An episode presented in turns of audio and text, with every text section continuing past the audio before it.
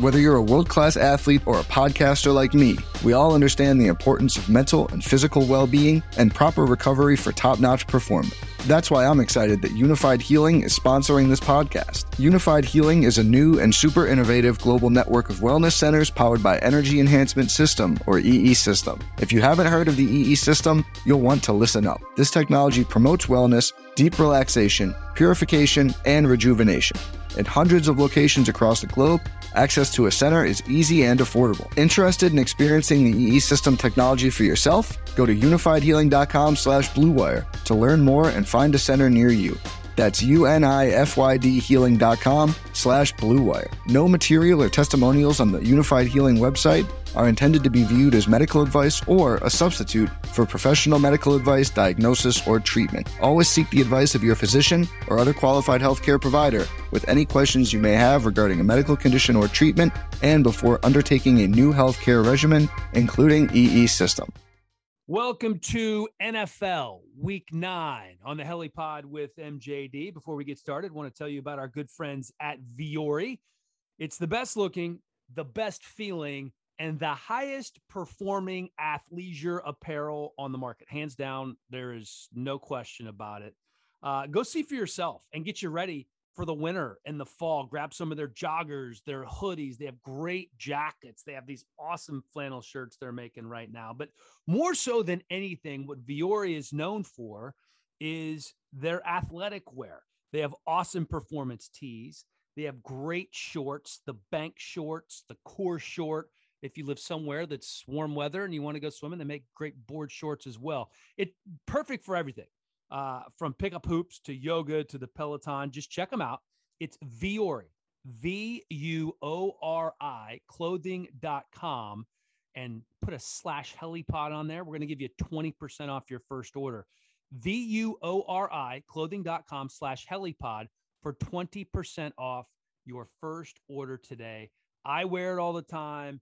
MJD lives in it. Take my word for it.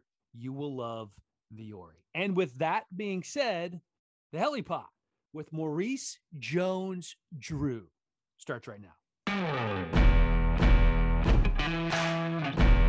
Okay, MJD, there is all kind of news flowing in. Normally, I do this rundown the night before. I had to totally change it, man. This is crazy what's going on. Uh, Dan, listen, uh, it started yesterday, and then it's just like a news dump Friday, pretty much, but on a Wednesday morning. Yeah, it's nuts. We got a lot to we got a lot to talk about. So let, let's go ahead and dive into it.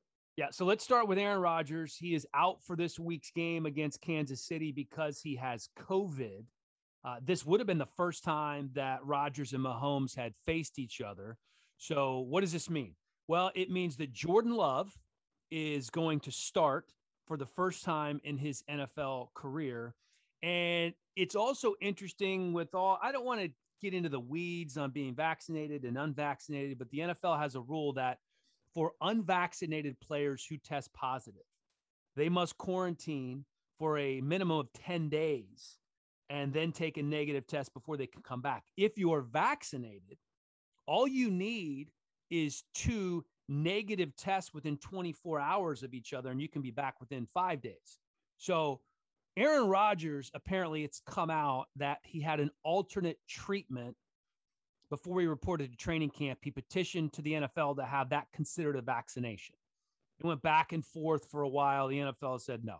Your alternate treatment does not qualify as a vaccination, so you will be considered unvaccinated. So that means the earliest Rodgers can return is November 13th. So that's not this coming Saturday. That's next Saturday, before Green Bay can host Seattle. So you can be assured that if Rodgers is healthy and has passed his test and is asymptomatic and is uh, quarantined for 10 days, um, that he's going to play. But potentially, potentially, you're looking at him missing up to two games here, MJD. That's that's a big deal, but I think it's more of a blessing in disguise that they get a first look at Jordan Love. What do you think?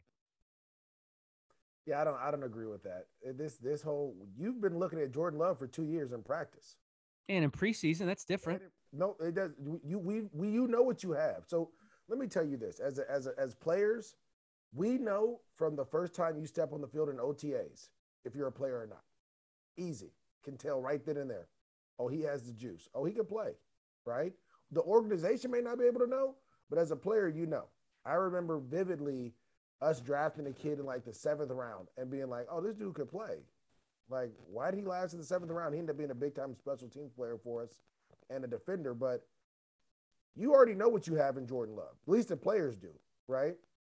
And you're on a roll right now. You're you're trying to win. You're what the top the NFC right now. You just beat the undefeated uh, Cardinals. You're trying to have you're trying to lock up the lock up the one seed to make everyone go through Green Bay. This ain't gonna help you. There is no blessing in disguise about this right now. You're in win now mode. You're not in let's look and we're not rebuilding, right? So this is gonna hurt you more than help you. Now, the, the only the only I guess caveat to this is that you're playing the Chiefs defense who can't stop anyone, right? That that that looked not very good. Now I know they traded for Melvin Ingram, but that's going to be your saving grace against. Hopefully, Davante Adams is back. You know, Allen Lazard, all these guys, and you can kind of go and get ready. But right now, you know, you better be able to coach your butt off, Matt LaFleur, because we're about to figure out a lot about the Green Bay Packers. If it's all Aaron Rodgers, or if it's the coaches and everyone else around them. I'm hearing everything you're saying, and I know you're taking a look at it from a totally different perspective, an inside perspective, a player's perspective, and you know if guys can play or not. But when it's live fire, when it's not basically a scrimmage, when you're not playing against uh, your scout team defense, or in Jordan Love's case, your own defense, your number one defense, uh, there has to be a difference there. And there has to be some intrigue to find out how Jordan Love is going to react for the first time in his professional career against the Kansas City Chiefs. I think, I think, that's for like people who don't know football, right? Who are front office people per se. Like there's a lot of people that are GMs and that have done this and, and have never stepped on an NFL field before, right? There's a lot of GMs who grew up in the scouting ranks but never practiced in these situations. And practice is not about live and it's about being where you're supposed to be. Or in Jordan Love's case, throwing the ball where it's supposed to go consistently, right? That's how you know that those guys can play in those live games. And again, I, will I'll tell you, I remember my first OTA practice, right? MJD, hold on for one second. There is a tiny little bit of scratching on your microphone. Is is there is there a windscreen on that? Is there a little uh you know what a windscreen oh, is? Yeah, it's not a there is no windscreen on there. Oh, oh yeah, they should have sent you a windscreen, buddy. I'll just put it this way. There you go. There we go. How about that? I think that's better. Okay. So, anyways, I remember my first. Let's keep that all in. By the way, John, I like. I it's just. I, I think people like to know the ins and the outs of what goes on. He has what's called a little lavalier microphone that he uses for his television hits, and uh, it's just a little scratchy. But I think we're good now. Yeah. So, um, I remember my first OTA, and everyone was nervous, right? Because they see me come in the building. I'm five six, five seven. I, I don't look like your average guy. Um, and I can I could feel the players like kind of second guessing me. I could feel the coaches, you know, you're finally seeing me in person. It's kind of like, wow, like really? You could feel that? Oh yeah. Like people were you could like you could feel it. They're like, bro, there's no way this dude can come out here and play, right? You could feel those type of things. I remember I remember that feeling. And the first OTA, you know, I was in practice, kind of like doing my thing, and we went to one on ones. And I remember I broke one of the linebackers down, like woo, broke him down, caught it took it to the house. right? Then we came out in team and I got a nice run. Woo. Right? And they're like, oh, he could play. Like caught it started catching screens and I'm playing receiver. And all of a sudden like, oh, okay, we're good. Hold on. There we go with the mic again. What do you mean? I don't know. I just paused. No, it's doing something. There's like feedback. There's your phone next to it. Bro, you guys I'm, got too much going on over I'm just saying, I'm a, I'm a uh, technical wizard. Let's just get the podcast going at the end of the day, you know if Jordan Love after two years can play or not, right? Right. Now, me and you don't know that because we're not in there every day. We don't see him every. We don't see the if he is he there at 5 a.m., 4 a.m. in the morning watching film. Is he, you know, the last one out? Is he doing all these things? We don't know. But that's what it comes down to is the players know if he can play or not, right? And from what I've heard, I'm not going to say what I've heard, but from the understanding. Hold on a second. No, no, no. Rewind. Of course, you're going to say what you've heard. You're not saying who you heard it from. What have you heard? Can he play or not? I've heard that it, it, it's Aaron Rodgers. They need Aaron Rodgers, what I've heard. So we're so you've heard he, you've heard he hasn't impressed. Yeah, he hasn't impressed in two years. And so, from my understanding, is you know that they we're going to find out as a, a, national media who he really is come Sunday. And I, I, don't know. Like these are just people things I've heard from people in the media and people that have been over there and seen them play that we're going to see on Sunday. Yeah, well, that's that's what I think we're we're all kind of anxious to see at this point. The Packers, of course, riding a seven-game winning streak, tied with the Rams and the Cardinals for the best record in the NFC. And you mentioned it. Davante Adams was out with COVID. Allen Lazard was a close contact with Adams, so he was out. Joe Barry, the defensive coordinator's missed time. So uh, COVID has really run roughshod over the Packers right now. Uh, in terms of wide receivers, Michael Thomas, Saints, great wide receiver. I mean, la- last time he had a full healthy season was in 2019. The dude set an NFL record with 149 catches for over 1,700 yards. I mean, he's an absolute stud. Not going to play at all this season because of an ankle injury, which is apparently different than the ankle injury he suffered at the beginning of last season. He's been rehabbing for some time. Uh, you know this story. I'm just explaining it to our listeners. MJD Thomas put off surgery so he could play with Drew Brees last year in the final season, you know, make a big push. He only ended up playing in seven games. He got surgery late in the offseason in June, the timing of which really perturbed head coach Sean Payton. So there was a rift there for a little while, and Thomas was going on social media saying that uh, they wanted him to play last season, and now they're trying to make him look bad, and it's a smear campaign. He had a call with Sean. They've supposedly ironed things out, but nonetheless, he's not going to be on the field for this entire season. And this is like Alvin Kamara and the Miracles. They're now without Jameis Winston for the rest of the year. He tears his ACL. I mean, this is they're five and two after beating the Bucks with Trevor Siemian in at quarterback, replacing Jameis. I mean, I, I don't I don't see any realistic scenario um, where they finish the season like they started, right? MJD. Uh, I think they will. I, I, this is the thing; like their defense is playing really well. First of all, let me get to Mike Thomas though. Um, I've been in that situation. Um, you always have to do what's best for you. Okay, my story is I get a I break my foot pretty much against the Raiders in 2012. Uh, I hold off getting surgery because our team tells me, and this is kind of the reason like it was real rough with me and the Jags for a while. They tell me they didn't want to pay me at first, and then I break my foot. So I'm like, all right, well, I'm just gonna get surgery. Hold on, wait. Like, let's get you back. Let's try to win some games. I was like, hold on, you just told me when I was holding out that you didn't need me now my foot's broken and you're like we want it so i don't get surgery i listen to the team because we're always taught as kids you know it's team first you got to go out there can't run can't do anything i hold off surgery for three months so i, I think i broke it in maybe the beginning of october i don't get surgery until january right so now this prolonged i have this whole off season where i don't can't run can't do anything because my foot's snapped in half and you know, there was no kudos for me to do that. Right. The next year I play, then after that, they tell me they're going to let me test free agency. But they never once were like, well, look, bro, listen, we, we kind of messed you up a little bit. Maybe we'll let you get another offseason on your belt. We'll try to get a deal done. No. So, Michael Thomas, do what's best for you because at the end of the day, they're always going to do what's best for them. So that's that situation. Now, let's go to the Saints as a whole. They have enough talent on this roster to overcome this, right? Both Jameis had been playing the best.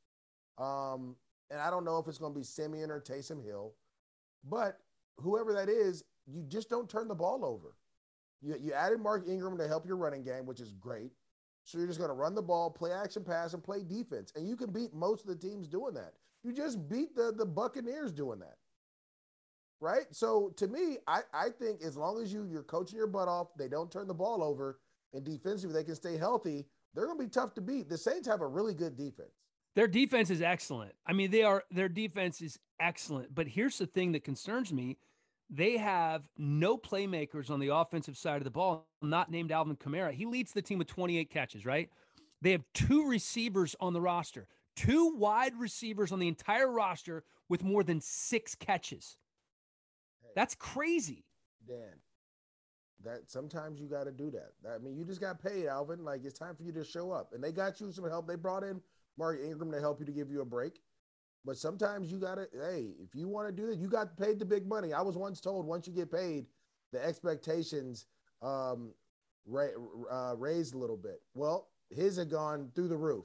We expect you to ball out even more now after giving you all this money. So this is kind of how the, the, the the thing goes. And I I expect the Saints to probably go in the draft and draft a QB early, right? I expect the Saints to kind of probably go get another wide receiver in the second round or, or vice versa or flip it, however you want to do it. But right now, the way it looks, it's going to be on this defense and Alvin Kamara to win games. And, and the expectation for the Saints is still to go to the playoffs and still be one of the tough teams in the NFC. It's funny you say that about uh, bringing in Mark Ingram. Uh, they, man, did they need him? Their second and third leading rushers for the Saints this year. Jameis Winston, who, by the way, not the most athletic character. He was their second leading rusher, and then and then Taysom Hill, their third leading rusher. So you mentioned Trevor Siemian. He came in last week. Taysom Hill is coming back from concussion protocol. Would you roll with one of those two, or would you pluck Philip Rivers off the high school coaching field and have him come in? Yeah, listen, Philip Rivers retired. He retired for a reason, right? Uh, to me, I would just go with Trevor Siemian. Um, he's he's capable enough to take you where you need to go, right? Like he's good enough. And, and, and, sometimes that's all you need. Again, your defense is playing really well right now.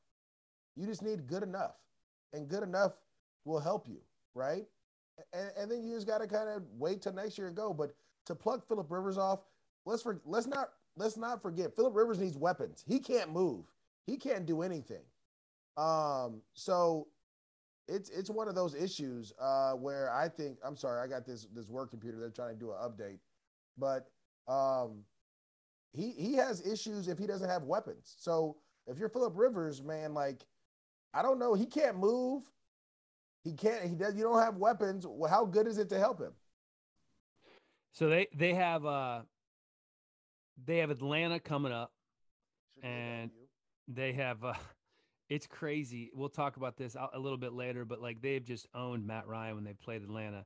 But then they're at Tennessee, at Philly, Buffalo, Dallas, right? So so I, I know, say the last two are tough, right? Tennessee's kind of. Well, we don't know what Tennessee's going to be right now. What Tennessee's going to be right now. We yeah. don't know. Derrick Henry's out.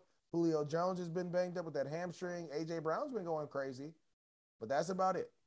Yeah, we'll get we'll get to the Tennessee story in a minute because uh, I I think it's I'm fascinated by what they're going to have to do to try and overcome that loss. But before we get to that, I have to ask you about Odell Jr and Odell Sr. Yeah. Um, so there's been much that has been made about Odell Beckham since he returned from injury and the lack of production and Baker Mayfield's inability you know to. feel about Baker.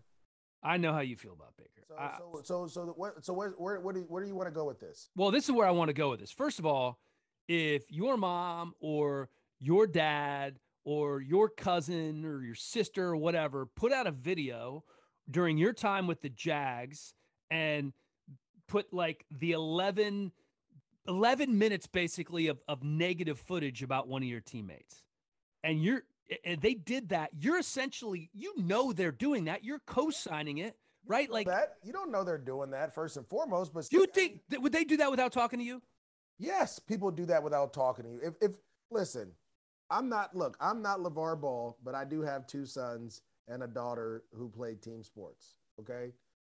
There's a lot of people in team sports that you hear, especially being a youth football coach, that you hear people talk trash, right? You hear parents, the noise as a, as a youth football coach. That doesn't mean the 13 year old kid told the mom to do that. And let's remember, I don't care how old Odell Beckham is. To his mom and dad, who is he? To your kids, they're still your baby and you're gonna do you're gonna do things without their permission. You don't need their permission. You know why? Because I created you. Now you may create a rift in the locker room, and Odell may have to go handle that, but they didn't have to ask for his permission to to, to go out there and make a video. I know they didn't have to, but do you think he did? No. And then this other thing was the video wrong? Well, there's there's a few drops. There's a few drops that Odell has that didn't seem to be in the video. Yeah. Okay. But that okay, a few drops compared to 11 minutes of Odell being wide open, the ball not getting to him. Like, hey, let's be honest. Hey, MJD, here's the stat that that I dug up. Baker has thrown more interceptions than touchdowns when targeting Odell during their tenure together. They have the lowest touchdown percentage, just 3% of any quarterback wide receiver wide receiver duo since 2019 with a minimum of 200 targets. Why why on earth? And I know you I know you're not a, a fan of Baker, but Baker's a middle of the road NFL quarterback. Why can't he find a way to get it to his best wide receiver? I just don't understand that. So this is the thing first of all, there's two things to, you have to deal with this, right? One, you have the the Baker Mayfield is really not that good. That's the first thing, right? Odell was I I saw the I saw only 2 minutes of the video and uh, the first play was against the Vikings where he is what we call wide open. We call him butt naked in the neighborhood where there's no one around him. And you throw the ball instead of you instead of lobbing it to him and just giving him a chance to go run underneath it, you fire it a back shoulder. What? Like, and then you have so you have that, and then you have the frustration from the receiver, right? So all those come into play. So now Odell's probably like Baker, like I'm open, throw me the ball. So now he's forcing them the ball when he's not open. You see what I'm saying? When you miss the open throws, you start to force it when you're not open. Right. And then that's where you get the interceptions. That's where you, and let's not forget, Odell Beckham tore his ACL because of an interception that Baker threw to Odell, and he tried to go make a tackle on the play. So it's just not a good it's just not a good connection there. And I don't know if I know the Browns aren't going to get rid of Odell. I know they're probably going to keep Baker, but they got to find a way to get back on track and get on target. Now he throws the ball well to Jarvis Landry, who's running with the number two corner and no double coverage. That's easy to throw it to those tight ends. They're not getting double covered, right? And so it, it, this is where this is why I say, and I and I and I'm telling you this because this is why I say Baker's not that good. How does an Eli Manning get Odell Beckham Jr. the ball? When oh, that's who you know he was throwing it to, and he was getting them the ball. He's a two-time Super Bowl MVP. I don't care about all that. Not when he was throwing the ball to Odell, Odell he wasn't. That was after the Super Bowls. You're correct. I don't know. It's a good question. I, is it more? Here's here's my question. Another part, Dan, is scheme too. Remember, they're running a run first scheme so that's what I was going to ask you. Is it more on Stefanski or is it more on Baker? I think it's on both. I think it's Stefanski. You have to draw plays up to make sure Odell's the number one read and he's getting opportunities, right? But then also, it's on Baker to be able to make sure he's like when he's scrambling or when he's doing all these things to try to make plays. Or first of all, Baker shouldn't be scrambling. He should just be getting the ball out quickly. And that's my issue with the Oklahoma quarterbacks, right? They come out and they do well, but they're all improvisers. None of them can throw from the pocket consistently. Jalen Hurts hasn't been able to do it. Uh, Baker hasn't been able to do it, and Kyler hasn't been able to do it in his tenure in the league. Right? They can't throw from the pocket consistently. They have to improvise and make plays. Improvising in the National Football League will not win you a championship. It will. It will never do that. In order to win a championship, you have to be able to throw from the pocket and win from the pocket. If they can't do it consistently, it's an issue. Look at all the Oklahoma quarterbacks. They may make some great highlights, they may have a great stretch, but they can't consistently throw from the pocket. It's been a problem. And so Baker gets in the pocket, and this is Kyler too, and Jalen Hurts as of now to right now. I'm, I'm just putting that out there. If you watch their tape, if it gets a little muddy or a little cloudy, they won't sit in the pocket. They'll take off and scramble and they'll try to improvise. Every last one of them. So what do I do as a defense? All I'm going to do is just sit back and play the seams and force them to throw to the flats and make it a little muddy, a little cloudy so they can scramble and we can get on our scramble drills. And hey, we go from there. That that's literally how simple it is. Let me ask you a question though. Patrick Mahomes improvises. Aaron Rodgers improvises. Aaron Rodgers wins from the pocket consistently. He can, but he he, he hasn't always, and he's done it more now with Lafleur than he did prior to Lafleur. Right. Patrick Mahomes does not and has not, he did, he and he his first he did his first year, and as of then the second year, he was getting away with all those plays. Now look what he's doing when he's improvising. Look what happens when he improvises. Look on Monday night. The first the, in the end zone, he improvises, throws a pick. You can't improvise. Your game can't be that way. It doesn't work. Like, and people are going to say, Maurice, you don't know what you're talking about. You don't play quarterback. No, I just sat in the quarterback room for my whole career listening to how the quarterbacks are taught. Not only that, I played with quarterbacks throughout, and I watched film. and I break down what people do. In order to win, Tom, you know why Tom Brady has been arguably the greatest quarterback the game has ever seen? Well, because he's remained healthy for the most part, and he's been able to perform from the pocket. Hasn't I mean, the dude hasn't that, gotten hurt. He he doesn't get hurt because he sits in the pocket. He doesn't he doesn't take chances, and he doesn't improvise. He's improvised more in Tampa than he's ever done in his whole life. Let me let me ask you this. This brings up a really interesting point because I, I hear what you're saying. I agree with what you're saying because I think you can win improvising to a point. You might even be able to win a Super Bowl like Patrick Mahomes did to a point, but it's always safer, especially in the way that football has evolved to stay in the pocket. Do you think we're going to see kind of everything? Now, I don't want to say full circle, but maybe coming back to the pocket passer of like a what Mac Jones is, what your guy Carson Strong is at Nevada, a potential first round draft pick this look year. Look at look at Lamar Jackson. Look yep. at Lamar Jackson. What well, has he been this year? He's been much more of a pocket passer, running a lot less. You can run, you can run, you can still have the ability to scramble and improvise, but you have to win from the pocket. You have to be able to make 80 80% of your plays have to come from the pocket. That's the number. 80%. So that other 20, you can scramble and do certain things, but once you go past that, if you look at Patrick Mahomes this year, right? That first year, he was winning from the pocket about 80% of the time. If you look at what he's done this year, it's not like that. He's like a 50 50 guy. He's always looking to throw it deep. He's always scrambling out of the pocket. He's not winning from the pocket. And that's been a big issue with him, right? The league is able to adjust. Now we know, okay, hey, when he starts to scramble to his right, we just want to play the deep. He's never going to take the short route. We're just going to play deep, make him throw in the double cover. That's all the Giants did, right? They let dudes leave wide open in the flat. Cover Kelce, take over the top.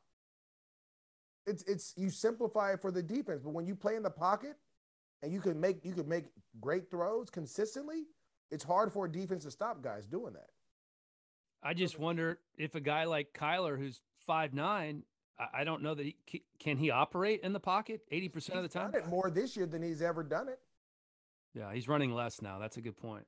Right? But again, that's why do you think they were 7 and 0? He wasn't he hasn't been running. Now when he played the the Packers, he was running all over the place. And guess what? They didn't win. No, first look. You got to win from the pocket, man. You have to. You talked about my guy Carson Strong. Also my kid Jake Haener at Fresno State. You can win from the pocket. But then when I see Spencer Rattler at Oklahoma, and no disrespect to him, he's running all around trying to do all these. Your boy Not- Zach Wilson for the Jets, all that stuff he was doing at BYU where he was running, throwing across his body. You can't do that in the National Football League. Well, look it, at Matthew Stafford. Look at Matthew Stafford. Have you have you seen him improvise yet? Um, no, because he's well. First of all, he doesn't have the ability, I don't believe, to do that athletically. He, he, can roll out. He can roll out and throw the ball. He can do all those things. He scrambled a little bit, but he throws from the pocket. And that's how you win in the National Football League. Look at all the top teams and look at their quarterbacks and look what their quarterbacks have done to this point, And then you tell me what's up. Yeah, well, even, you know, to your point, Spencer Rattler, that, that hasn't even worked well for him at Oklahoma this season. You know, Caleb Williams comes in. Um, I love the quarterback chat. We just have so much to get to. And this next story, MJD, just it it breaks my heart for everybody involved. We had Henry Ruggs on the helipod last year. Um, he was released by the Raiders after a deadly car crash. He's facing felony charges for a DUI resulting in death. Uh, he was driving a Corvette about 3:40 in the morning on a Tuesday. It slammed into the back of a Toyota RAV4. The woman who was driving the car was killed and Ruggs is now facing up to 20 years in prison. And, and details about this accident are, are coming out this morning. Uh, Ruggs was apparently at Top Golf, and that's a popular hangout in Vegas for players. He was with his girlfriend, um, but he drank a lot, and his his blood alcohol content was more than two times the legal limit, 0.161. He was driving his Corvette at 156 miles per hour he slowed down to 127 at impact.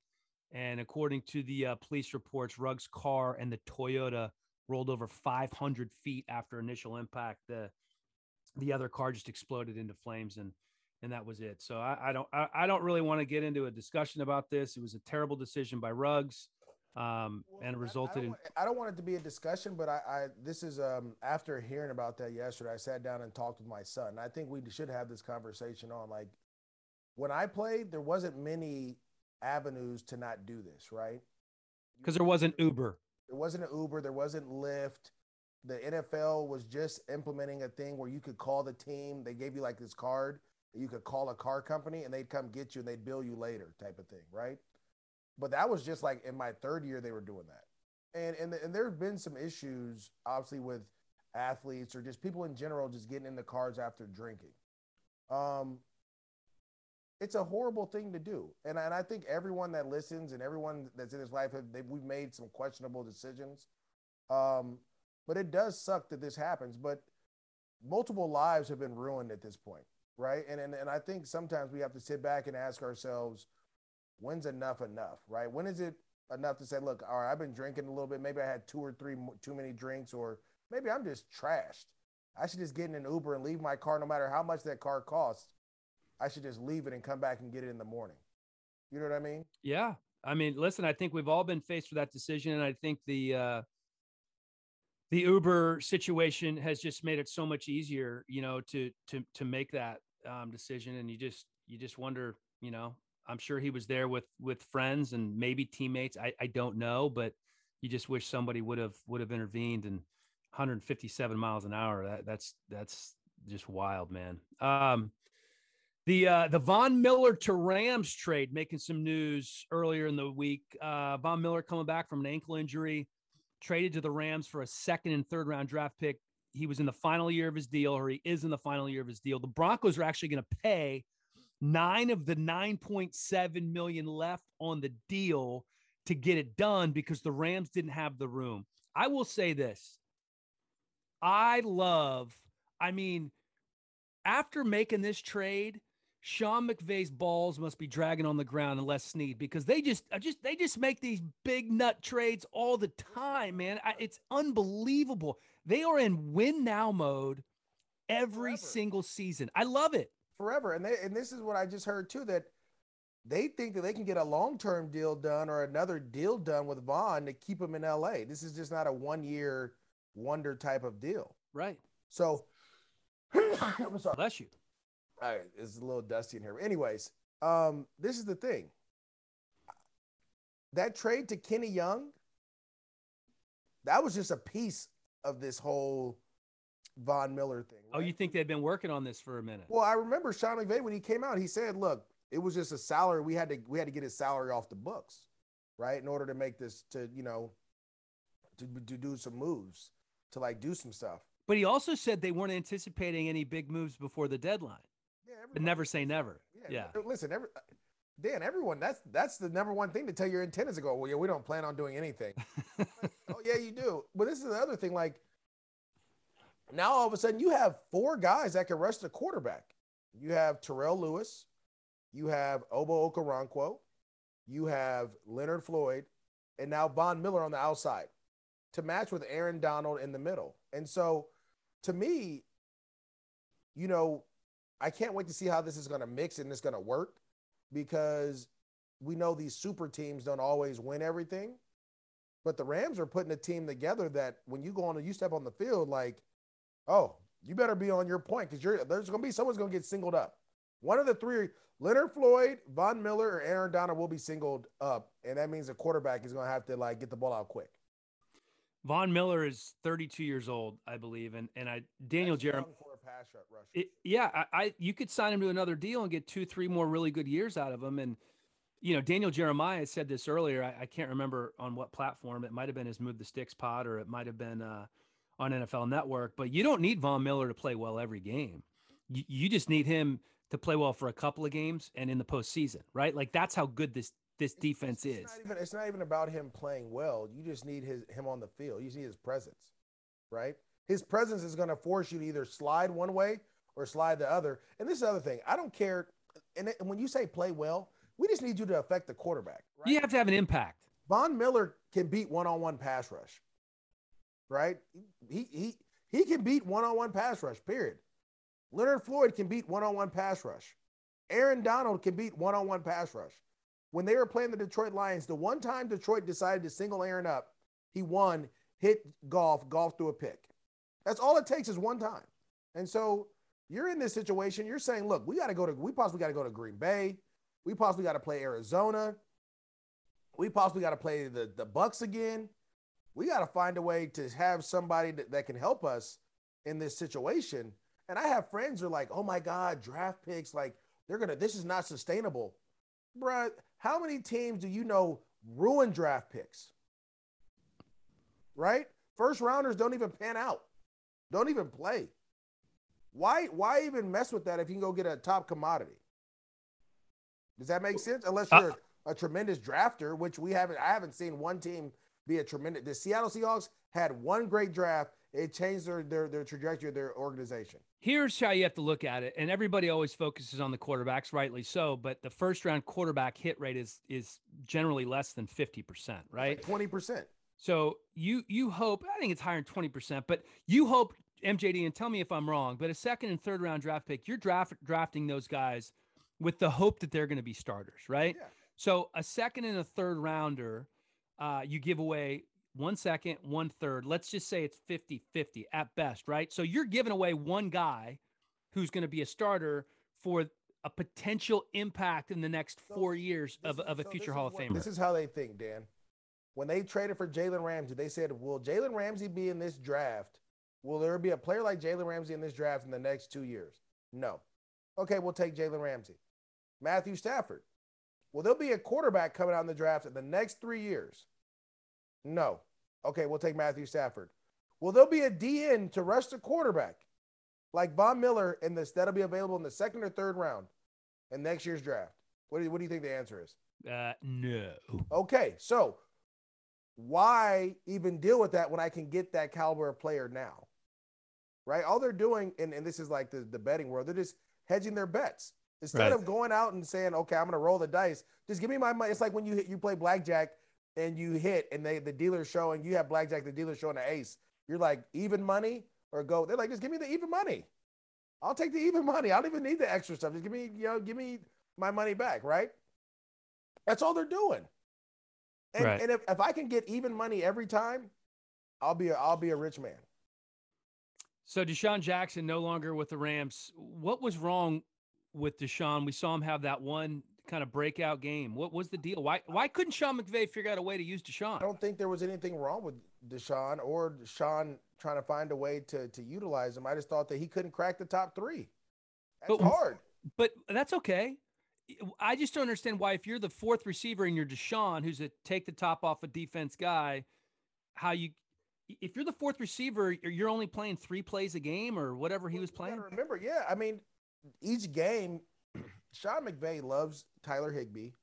He loves his three guys. Now, I think DeSean thought he was going to be able to come in and break the top three and be that third guy. He was going to outplay Van Jefferson, but he couldn't. And that, and that's not saying he did or he did. It just didn't fit that situation. Now, you would want him to not like ask for a trade and them try to trade him or waive and all that stuff. But the Rams are deep at wide receiver. I mean, they have, they have three. Though they have three really good ones. I'm just surprised that there weren't Tutu more. Well, even with Tutu Atwell going out for the season, and even with Van Jefferson going down, they brought in this Ben Skowronek kid out of Notre Dame, who came in and caught a couple passes too. Right. Like, they got dudes. You see what I'm saying? Like, but Ben Skowronek is a dude. Like, you're taking Ben Skowronek over DeSean Jackson. I'm not, but I'm saying he could step in and, and, and be that third guy. So this is what you got to think. Ben Skowronek goes against a third NFL corner. Right. Do you like that matchup? I don't know. I don't know much about Ben Skowronek. Okay. Ben, okay. The thing, so what I'm saying is they have enough guys to kind of maintain what's going on, even if a guy goes down. What DeSean wanted to do, he wanted to come in and play, and it just didn't work out that way. He didn't perform Van Jefferson in the, in the, at least to the Rams' knowledge or to the Rams' liking in training camp. So- Under, no, I understand all that. I guess my, my question is this. Was it just simply that DeSean wasn't getting as much run as he wanted and he asked Pretty for his much. release? Yeah. Yeah. Yeah. He wanted he wants to play more. And I get that too. You're 34 years old. I understand. Still run, you want to play more. I get it. Yeah. Just the Rams weren't going to be that one. So Okay, so the Rams make a lot of moves. The Dolphins don't make any moves. They don't trade for Deshaun Watson for obvious reasons. Uh, he was not going to settle those 22. We talked um, about that last week. Yeah, we talked about that last week. So that that didn't happen. He's just kind of hanging there in limbo, and um, that kind of concludes our our trade discussion. I want to take a uh, a quick break before we come back with our Tennessee Titans discussion. What do they become? First, let me tell you about Vaco. Are you ready for an all new career adventure? Vaco is how organizations get the kind of talent solutions they really need. Whether it's bringing in a team to solve specific business issues or finding their next team member. Only Vaco brings a head start, a new perspective, and a real commitment. And now they're looking to you to join their team. If you are either an experienced accounting and finance pro or a skilled techie in search of a new career opportunity, Vaco wants to hear from you. With a national and global presence and a culture built on freedom and autonomy, it's no surprise that Vaco has been named one of Inc. magazine's fastest growing private companies for the past 15 years in a row. What are you waiting for?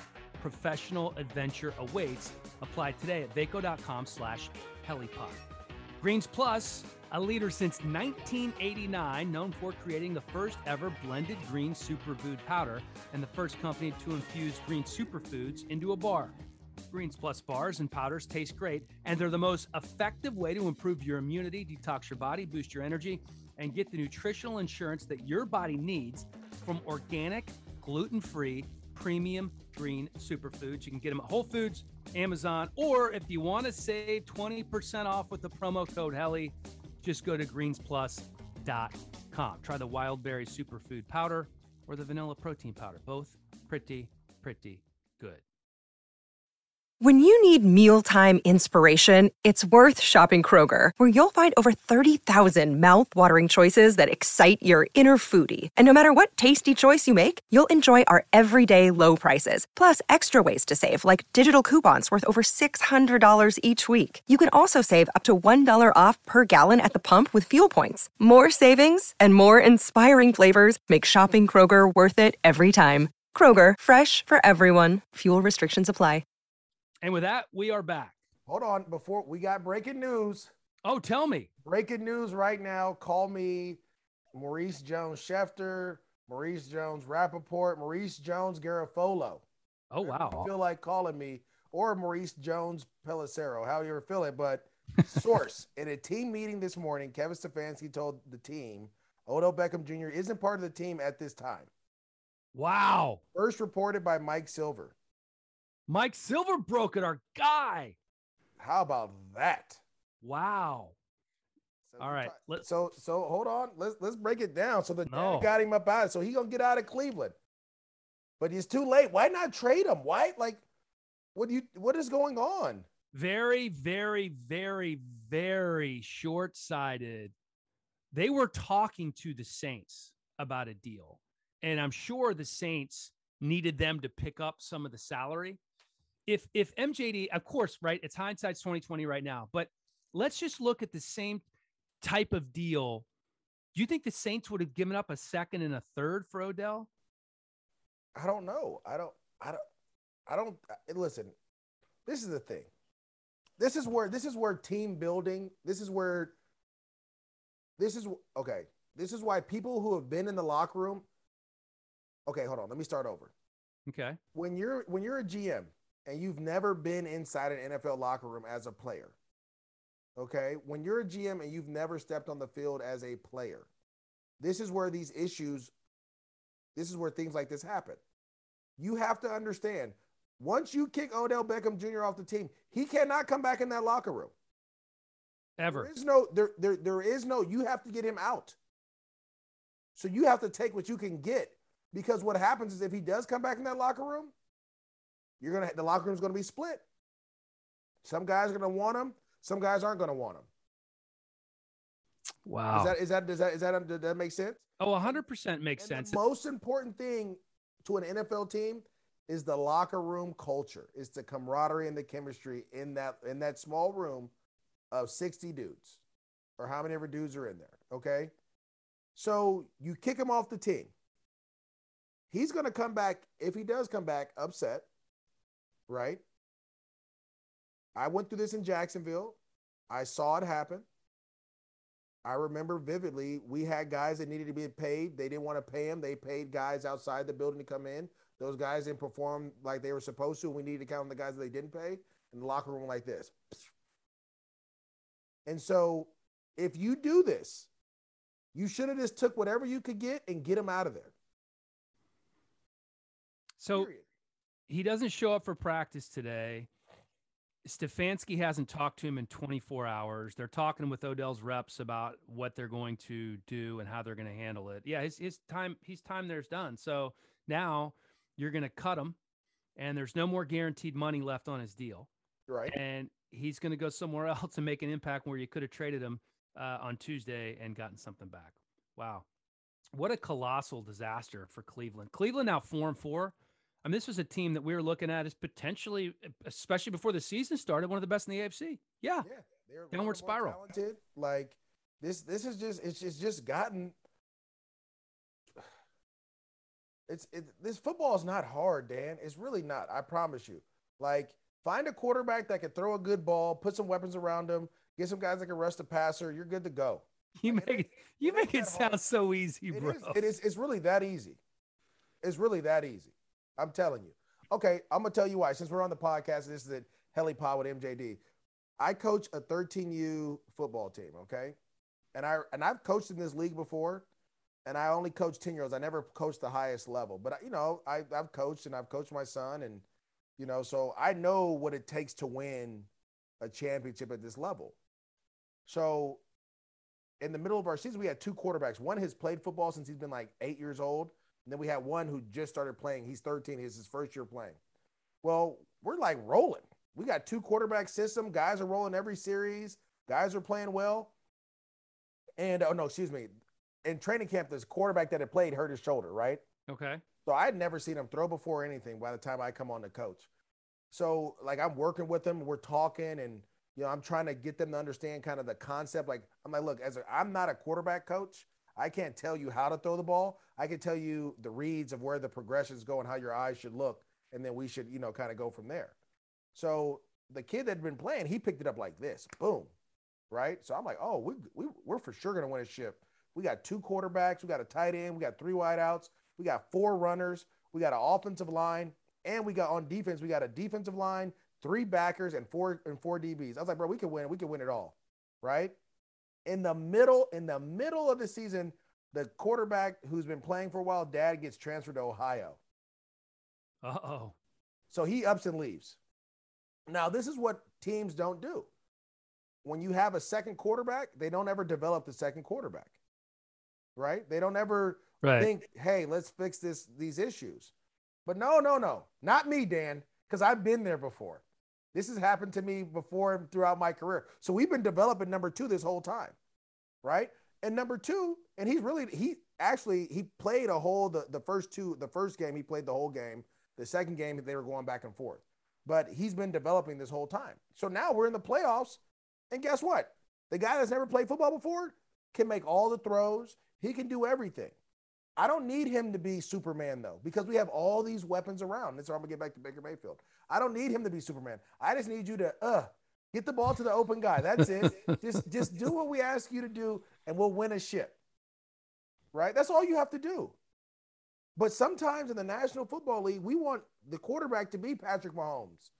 Patrick Mahomes was that because they couldn't run the ball. He was that because they needed him to be that. Well, and he could be that. But now he's he's being that and it's not working. So you got to bring him back. With Baker Mayfield, we had all these weapons around you. All you had to do is just get the guy the ball. Is it that Man. hard? Is it is it really that hard? You have two tackles, three running backs, three tight ends, two receivers, three four receivers. Well, if it, if it if if it were easy, there'd be more than like 15 people on the planet that could do it on a consistent basis. Right? I, I mean, I, I, or maybe they're just being coached by the wrong people. I don't know. Hey, that's all, that's all I, I'm saying. Like that, that there, literally, Cleveland was going like this, and now they're about to go like this. Yeah, upward trajectory, and now in, in a free fall. I mean, it's just it's it's crazy.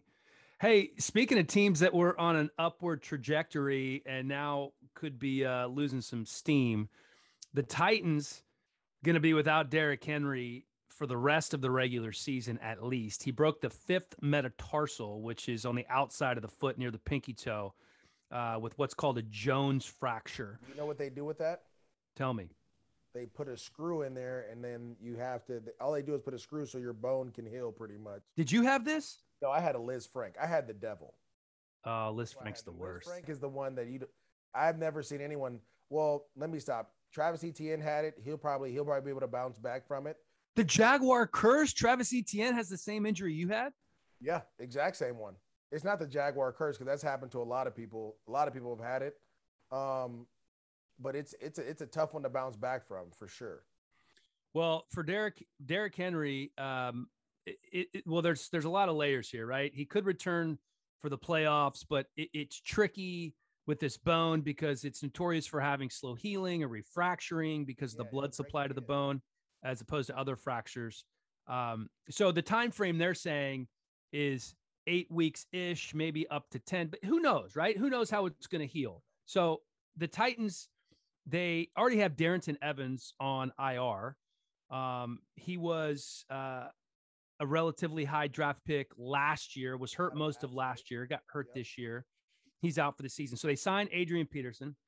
They signed D'Onta Foreman, who was with them for a while last year. And then they have Jeremy McNichols. Here's the thing, MJD Henry averaged almost 30 touches per game. So are you going to kind of divvy those up? Uh, among these three guys, whoever's so, hot, or do you have to become no, a throw no, first team? No, no, no, no. So this is what's going to happen. One, they're gonna they are gonna become a throw first team for sure. They're gonna throw the ball, but they're still gonna run it. You're you're you're put Adrian Peters on practice squad just to see how he is shape wise, what is if his cutting ability, how he needs to adjust to the game before you can play him in, uh, put him in the game and play. But you're gonna still run the ball 30 to 35 times. It's gonna be just different runs. Jeremy McNichols may get outside zone uh, runs that he's favored with. Adrian Peterson get more of the downhill runs. Um, and then you'll get Foreman to probably get some downhill runs as well. And then you'll use the play action pass. But they, in order for the Titans to win, and we know this, Dan, they can't be a drop back throwing team. That's not what that's not what Ryan Tannehill is. That's not who he is as a quarterback. He's a play action pass, whip his head around, you know, throws the inside breaking routes really well. Um, and they're going to lean on AJ Brown, and, and so AJ Brown's going to have to be that guy. Um, now, there's the thing with the Jones fracture, and you said it best. It can re-break, and that's where you get a little tricky. You know what I mean? And so, and especially because it's it's on it's like on the bottom of your foot. That's why you don't get a lot of blood flow because you're always walking on it. You know what I'm saying? And and right. people will say like they call it a wear and tear injury, but it's not wear and tear because of uh like what you do in practice. It's wear and tear. All the running he's done his whole life, right? Think of all the yards Derrick Henry's amassed throughout his career. He rushed for 2,000 yards in high school, 2,000 yards in college. He's done it twice, right here in the national, or once in the National Football League, but probably was on his way to doing it again. So it's all the the running that he's done on top of the training he's been doing the off season, all the stuff that he's done. That's kind of that, that, that those things happen. And so um, the key is he just has to stay off his foot for how however long, right? He has to stay off his foot, and you have to allow it to heal. They'll put this. Um, I'm gonna go into a little detail what they'll do. There's like these little bone things that help your bones heal and make them stronger. I forget what they're called, but when you have like an injury like that, they put it on you, right? Like a like a screw. No, they put a screw in your foot first. The surgery, they put a screw in your foot. Right. But what they do, um, trying to think what it is. It's like MJD. It's a, it's a, machine, but it like wraps. It's like a, a, machine that like part of it like clamps on your foot like this, right? And then it just like buzzes pretty much, and all it does is try to create blood, blood flow. It just creates a ton of blood flow to help the bone heal. Um, and so there's a, a lot of. I mean, I, this was back in 2011 when I did mine or 12. I'm sure there's other things out there that they can do to use to try to help speed up or heal, uh, speed up the healing process. But again, you know, now it's time to see if Vrabel, if Vrabel about to be the coach of the year. He got to be the coach of the year if you make the playoffs. You got a three game lead on the AFC South. Can you make a run at this thing and keep going? So it's interesting. You hit the nail on the head. You know, Tannehill, when he has a functioning play action attack, he's He's the number one rated quarterback in terms of QBR in the NFL since he started playing for the Titans. When he's not using play action, he's right in the middle of the pack. He's 16th, right? So I think the bright spot for the Titans here is that after they come here to LA to take on the Rams, they have the easiest schedule in the NFL. Listen to this, MJD. It's crazy. They have the Saints, who could be playing with their third string quarterback. Then it's Houston, New England, Jacksonville, Pittsburgh, San Francisco, Miami, Houston. So four of their final eight games are against the worst teams in the NFL. If they just win those four games against the shittiest teams in the league, they're going to finish 10 and 7. They're going to win their division and they're going to potentially be in line to get Derrick Henry back for the playoffs. But let me ask you this when it's a foot injury, when you haven't been able to really train, right? Like, sure, he can go in there and work his upper body. Is could could he be effective at all? Yeah. So this is the thing. You got to remember the bone. It'll heal probably like two or three weeks before he comes back. Right, and then he has to start running again. Right, so they'll right. put him on this thing called the AlterG, or they'll put him in underwater treadmill. You'll start running again. Right, and then that's kind of where you can tell that's where the process either slows down or it keeps going once you start walking and running on it. Um, that's where the re breaks happen. That's where all those things, you know what I mean? Like that's when when you start cutting, all those things, that's when you're putting that that pressure on there. So that may take a week or two. And then once you start really going out there and putting your foot in the ground and putting force in your foot, that's when you you know eventually it's kind of like when uh, Adrian Peterson tore his ACL. Remember when he came back, he played us, he made one cut, and I saw in his eyes. Once he made that cut, I was like, oh, we're in trouble, right? Because I could see it in his eyes, like, oh, he's like, oh, I'm good, right? right? And so that's the one thing you have to get over from these injuries is once you put that force in the ground and your foot holds up, then you're like, okay, I can go now. I can play. And and that's kind of what you're hoping to get. But yeah, Derrick Henry, I mean, he'll probably won't be walking for like three, two, three weeks, four weeks, and then they'll probably get him back running, slowly jogging, and then they'll pick him back up, and then we'll see if he can go.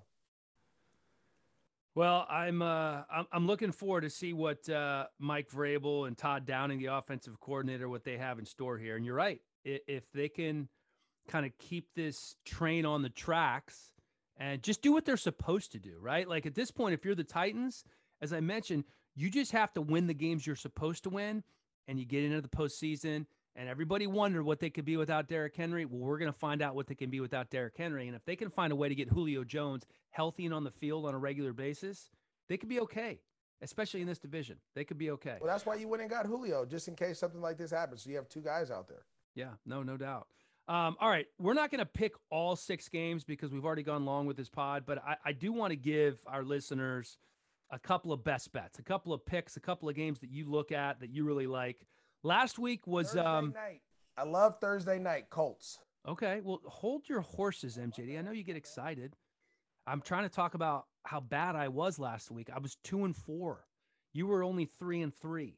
The Saints over the Bucs, Steelers over the Browns and Green Bay beating Arizona killed us. The only difference was you were smart enough to take Denver over Washington. I went with the burgundy and gold. I was going with my heart. I'm not going to do that again. So our season totals MJD 29 and 22. I'm 27 and 24 on our picks. All right, give me your give me your two best bets.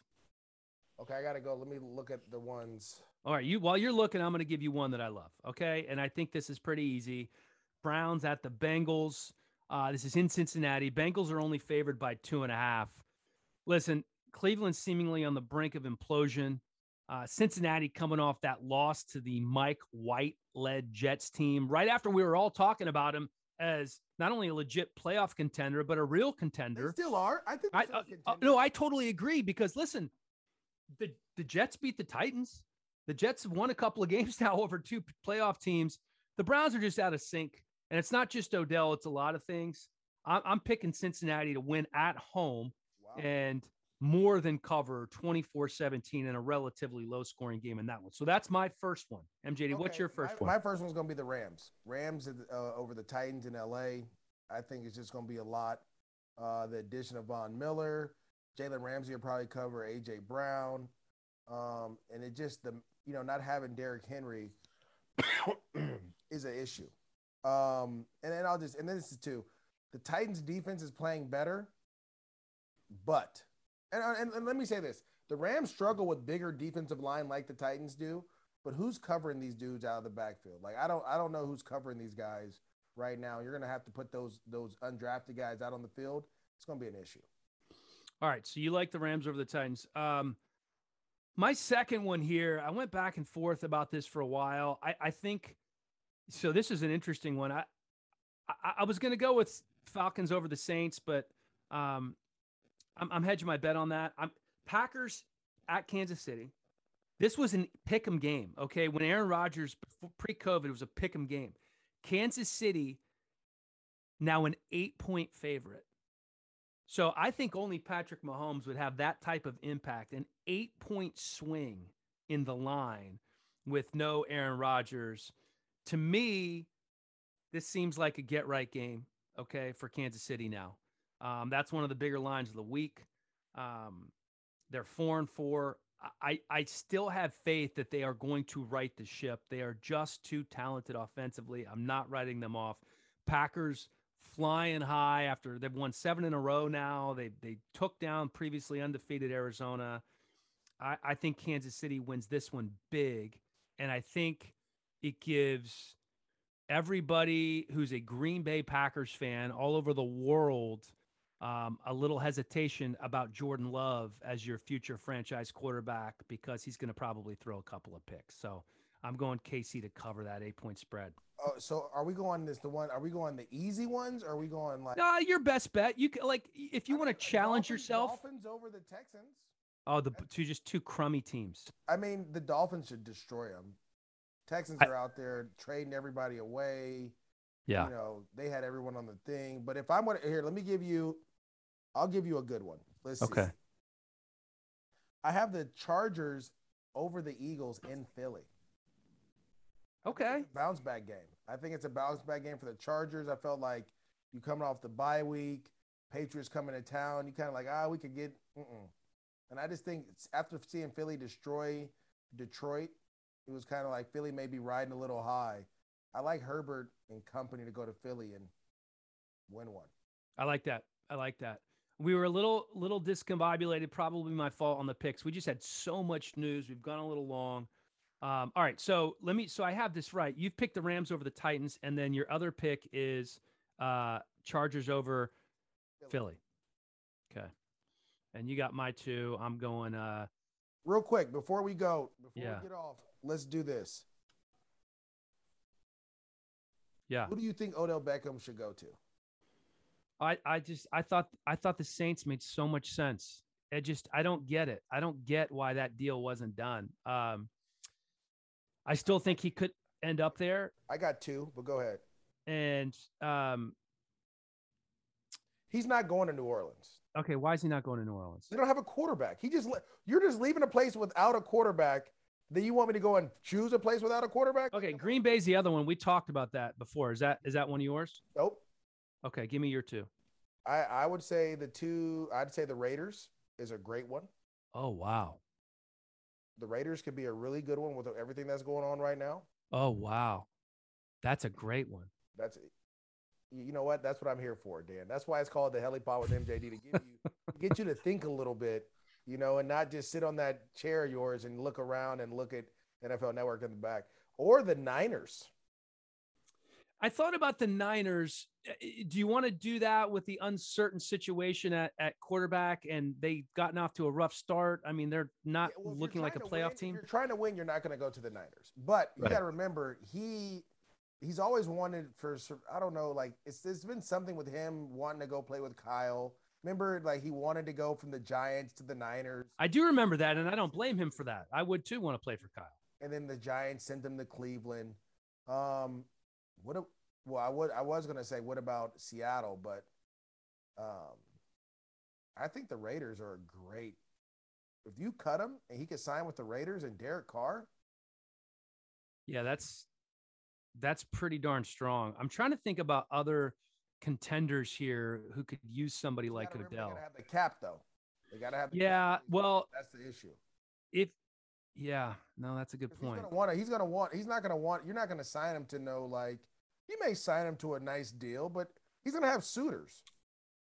Well, no. I, here's the deal. I, I have to look at how this works exactly. But if he's waived and he clears waivers, can't you just pay him the minimum because the Browns are already on the hook for for his deal and he's in the final year. He's not in the final year. He has two years left, but he has no more guaranteed money left. Yeah, but if he clears waivers, then the Browns would have to. I think you'd have to. I think it supplements, right? It's not double dipping, or he may double dip. I don't know. How about this one? How about this one? How about if he signs with the Cowboys? Too many people there. Too many. Not enough room. It's not enough room. I'm not going there. I, I can't. I can't be the man. I keep telling you, the Raiders are the fit. They're five and two. They have us. Obviously, you know, we had that talked about the story. You have a the receiver room's not that strong. What about Baltimore? Come on, man. He ain't going to Baltimore. if if if if Cincinnati didn't have all those receivers, I could see Cincinnati. Yeah, but you can't you can't go there. You can't go there. He he No, needs too many people. Yeah, no, you're right, and that you would have a, a similar situation. Um, well, this was fun, dude. We haven't had this much breaking news in a while. Craziness. Breaking news on the pod. I love it. I love it. Um, all right, bro. Well, only two picks, so that's only two picks for you to get wrong this week. So rest easy, and I will. Uh, I'll be there supporting the Titans with uh, some Titans fans in the uh, in the suite. After a long week, I'm flying to uh, New York, doing a UFC weigh-in show for UFC 268. Some just huge fights coming up. I'm doing that Friday, and then how about this, MJD? I bet you've never done this before. And then I'm flying back to LA to call not one, but two college football games on FS1 in one day Maryland, Really? Penn State, and then San Diego State, Hawaii, which kicks at 11 p.m. Eastern. Isn't that wild? Yeah, that's a tough one. You you gotta you got so I just I'll tell you what I just did. So uh I called I had Saturday. This is what I did this past weekend. Saturday I got up at 5:30. I called three, three youth football games. I was announcer for three of them, which is pretty You were announcing them? Yeah, I, I just made it pretty bland. I didn't really get dive in, and you know, I made I didn't give it the old everything. I just made just three of them. Um, then I coached my my my oldest son's team because we were the fourth game. Got in the car, drove 30 minutes down the road or down like two cities away to go watch my youngest son who played. So I got up at 5:30. I called a game at 9 a.m. and 9, 11, and 1 coached the 3 p.m. game, got my car, drove like 30, 45 minutes to my youngest son's game, who played at 7, watched him play at 7 p.m., 7 to 9, got in my car, drove to the airport, flew red eye to Houston to call the Rams game, the Houston Rams game, got back after the game, got on a flight, went to LA, and worked on Monday. Damn. Super dad. Yeah, so no, you can't beat that. No, that's that's pretty strong, bro. That is that is very strong. That was a that was a weekend right there. People want to talk trash. That's what that's what you know. That's what we got to do as dads, man. People don't know being a dad is hard. Uh, d- hey, it's a lot of work, man, but it is uh it is the ultimate reward and um I know you're enjoying every By the second of it. How is your son doing? So, funny story, um it's the first weekend of playoffs and uh he's doing great. He's playing, you know, tackle seed are football. El Segundo Eagles. What's that? What seed? Uh I think they're I think they're a 2 or a 3 seed. So here's Good. here's the here's the rub. Um, they're playing. So they have two teams in their age group. Both they all practice together. They're playing the other team. They petitioned the league to allow. They wanted to play the number one seed, right? Instead of playing each other. The league said yes, but the other team said no. Pico Rivera. Well, here's the other part of it. So they're playing the guys, they're buddies who they practice with every day. My son, we double dipped this year. He's really pissed. He's on this travel lacrosse team. He has a tournament in Delaware. This is crazy. This is stuff I said I would never do, but I'm doing it. It's this team called the West Coast Stars, really good team. So anyway, he's missing the first round of the playoffs because he has this lacrosse tournament, and the coach was rightfully upset. He's known about it for a while. I'm just hoping they can make it to the second round because my son's just beside himself because he lo- he loves lacrosse, but he loves football. He should play foot. It's football season, Dan. He should play football. I know, I know. So if I had to do it all over again, I, I would just have him do one. But this this team, this this lacrosse team plays like two tournaments in the fall, two tournaments in the summer. You know, whatever. So yeah, it's been a it's been a serious cause of uh, consternation in the Hellie household and on the El Segundo Eagles. Head coach Mike Wagner, good dude He's handled it like a champ. Um, and I told him, like, coach, hopefully, I'm hopefully his star player, you know, without a star player, he can go. So I got to tell you, so last week was our first round of the playoffs. We were the one seed. Now we play, we play uh, a team called the Pleasant Hill Falcons. Yep. As in the second round of the playoffs. Bay Area team. Yeah, they're the four seed. We're the one seed. Um, so we had a great practice yesterday, real physical, because this team's a physical team. They like to hit. They're bigger than most teams. So um, we're excited, man. Like, you know, I did I I showed you the the video of my son doing yeah. flip when he scored. Awesome. You know, like we're we're hey we're we're really amped up for this one. It's another tough matchup, and and I tell you this. This let me say this. I uh, we didn't we normally try to do like film and stuff throughout the week, but we couldn't do it because of just like I work on Mondays and other people do other things, and so we asked the kids to watch their own to watch the film on their own and we were going to question them and quiz them. And after practice, I was like, "Who watched film?" Every kid raised their hand. Really? And I was like, "Who's their top runners?" And they were saying all the names. And then I started, I started just picking them. What does he do best? What does he do best? And they were like, "He does this." It just got me going inside. Like, oh, they want this. They want to win this thing. They feel it. They did it all on their own. The 13, 14 year old boys. It's it's pretty incredible. So you know all the videos up on Hudl, right? I don't know what you guys use, but yeah, we, we use Hudl. and my son is constantly on his phone like everybody is, right? Like watching videos and doing stuff. But I would say more than 50% of the time, he's watching football videos on Hudl. So I go to yell at him, like, dude, get off your phone. Cause I'm thinking he's on TikTok or Snapchat or some bullshit. He's on Hudl studying game film. Hey, pretty I, awesome. I listen, I'm telling you, it was, it makes you proud when you see, you see them kind of buy in and they go. And shame on you for sending them to Delaware. During- I know, dude. I'm I'm seriously. I'm, I'm lacrosse season is in the what spring? Yeah, you sound like you sound like Coach Wagner. Um, we had a kid that wanted to play baseball and football at the same time. I'm like, well, bruh, that's just what I told him. I said, in the springtime, would you miss a baseball tournament for a football game? And he was like, no. I was like, well, they don't do that here. You're 100% right. And here's how it worked, MJD. It's like lacrosse was kind of his sport. And I said, before going in. I said, Hey, you're on this team. Just know you're going to have to miss some football games. No big deal.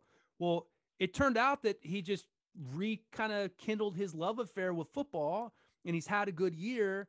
And luckily, they have a lot of good players on this team, but but it is uh, I, I'm bummed out. So hopefully they can win this weekend and he can get back out there. All right, Dan. Don't do this again. I know. I can tell your football podcast, and you're letting your son miss football for lacrosse. This I know. a lacrosse podcast. I know. Lacrosse you're right. Pay you.